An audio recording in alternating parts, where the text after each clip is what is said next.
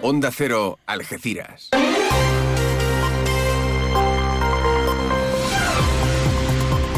Noticias del campo de Gibraltar en más de uno con Salvador Puerto. Muy buenos días, bienvenidos al tiempo de información comarcal en Onda Cero Algeciras. El alcalde de Algeciras y senador del Partido Popular, José Ignacio Landaluce, denuncia que el gran caos ferroviario se debe a una profunda falta de inversiones. Los cursos formativos en la residencia Tiempo Libre de la línea comenzarán el próximo mes de febrero. En San Roque, el Pleno de diciembre aprueba el presupuesto anual del Ayuntamiento para 2024.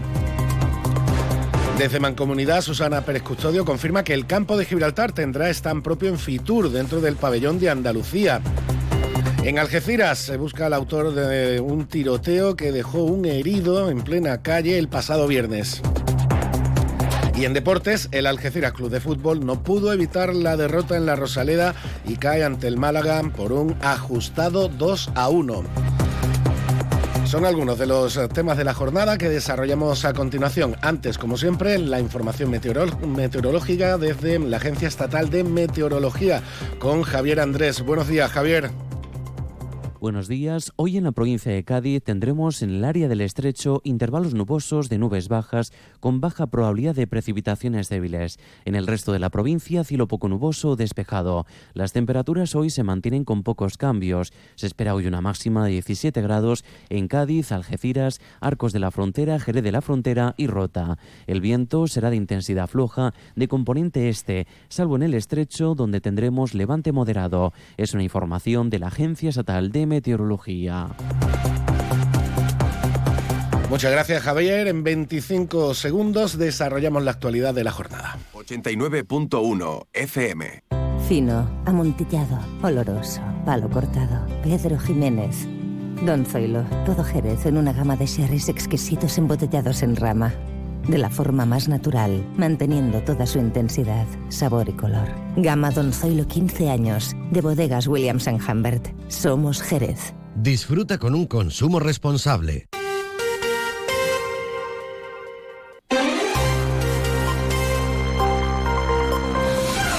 Como decíamos al inicio, el alcalde de Algeciras y senador del Partido Popular, José Ignacio Landaluce, ha denunciado que el caos circulatorio vivido este domingo en Andalucía y que ha terminado afectando a la conexión ferroviaria de Algeciras con retrasos y rutas en autobús se debe a una profunda falta de inversiones reales del Gobierno y el Ministerio de Fomento. En este sentido, el primer edil ha lamentado los sucesos de este fin de semana con la conexión ferroviaria de Andalucía con dos descarrilamientos, uno en Málaga y otro en Setenil de las bodegas recordando además las continuas demandas de la conexión ferroviaria de Algeciras con Madrid. Si no es una cosa es otra, pero al final siempre los viajeros que vienen a Algeciras perjudicados. Esperemos de una vez por todas que sigamos insistiendo, insistiendo e insistiendo de que nos tienen que invertir en la Algeciras Popadilla Madrid porque es básico no solo para los pasajeros, es básico también para el crecimiento de nuestra industria, de nuestro puerto, para el movimiento de las mercancías. Así que sigamos en esa permanente exigencia de que nos traten igual que a otros lugares de España.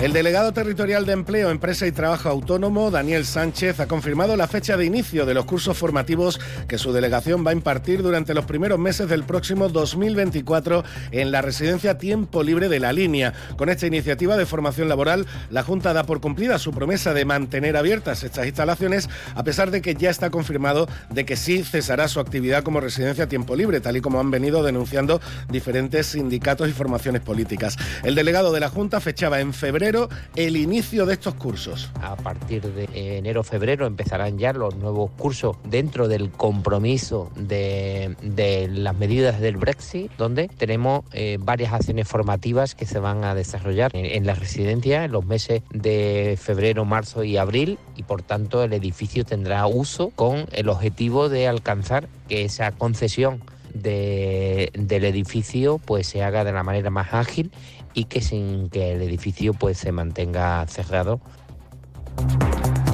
Además, el delegado Daniel Sánchez visitará hoy Algeciras para presentar las ayudas que desde la Junta de Andalucía se han dado al ayuntamiento para dos nuevos proyectos dentro del programa de empleo y formación de su consejería. Nos vamos hasta San Roque, que este fin de semana ha disfrutado de la novena edición de su Belén Viviente con mucho ambiente. El Belén Viviente está organizado por la Hermandad del Rocío de San Roque y al igual que en otros años, los visitantes, que han sido numerosos tanto del municipio como del campo de Gibraltar, pudieron adquirir productos artesanales en los numerosos puestos que formaban parte del entramado de la ciudad de Belén, instalada en la Plaza de Armas y alrededores de la, iglesia de Santa María la Coronada, donde también se vivieron diferentes eh, actuaciones musicales durante todo el fin de semana. El Belén Viviente ha sido una iniciativa de carácter solidario destinada a Caritas San Roque.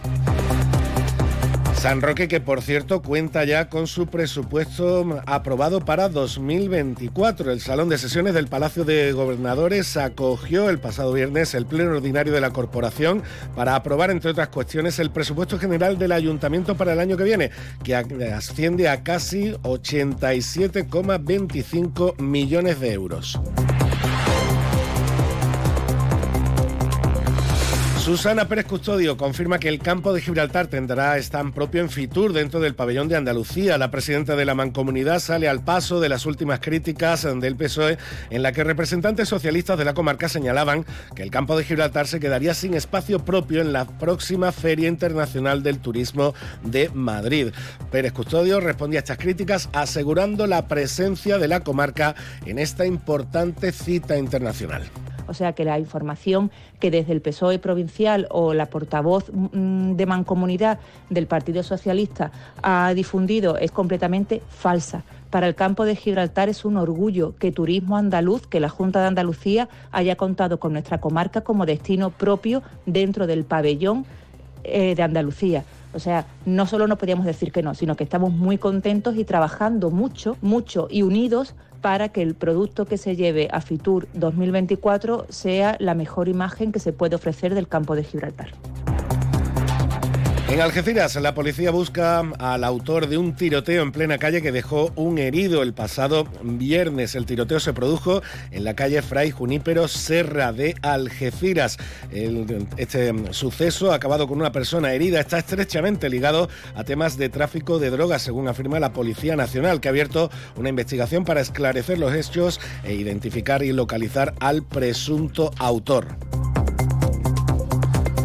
Y nos quedamos en Algeciras, donde el Florida acogerá el 19 de diciembre la gala de Navidad de la Escuela Municipal de Música, Danza y Teatro José María Sánchez Verdú. Una cita que tendrá carácter solidario, ya que la entrada consistirá en una donación de un kilo de alimento no perecedero que será entregado al Banco de Alimentos. Escuchamos a la delegada municipal de Cultura de Algeciras, Pilar Pintor, hablando sobre esta gala benéfica. Ellos con mucho cariño preparan esta gala benéfica que acogerá el Teatro Florida el próximo martes 19 a las 7 de la tarde, que es una gala solidaria a beneficio del Banco de Alimentos y como decía, que preparan con mucho cariño, que además pues van a derrochar en las tablas de Florida pues todo el talento que tienen, así que agradecimiento invitar a todo el mundo a que acuda hasta completar aforo. Estamos hablando de un espectáculo gratuito que hace nuestra escuela municipal y que no pueden faltar.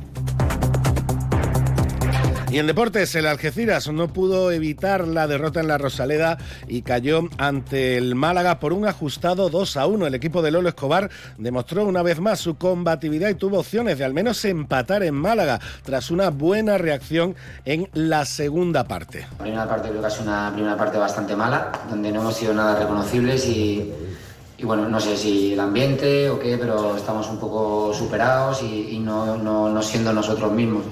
Eh, en el descanso hemos corregido bastantes cosas y, bueno, eh, creo que el equipo ha mejorado mucho, hasta el punto que si acompañar un poco la fortuna con la ocasión de Sardi y la ocasión de, de Milosevic al final, pues lo mismo nos hubiéramos llevado algo, pero creo que a estos sitios tienes que venir con, con más jugando bien más tiempo que no solo una parte. Al final, con una parte no te da para, para sacar los tres puntos. Y también cayó derrotado Damex Udea, que no abandona la última plaza al perder en Huelva por 89 a 75. Llegamos a las 8 y media, siguen con la programación nacional de Onda Cero. Son las ocho y media.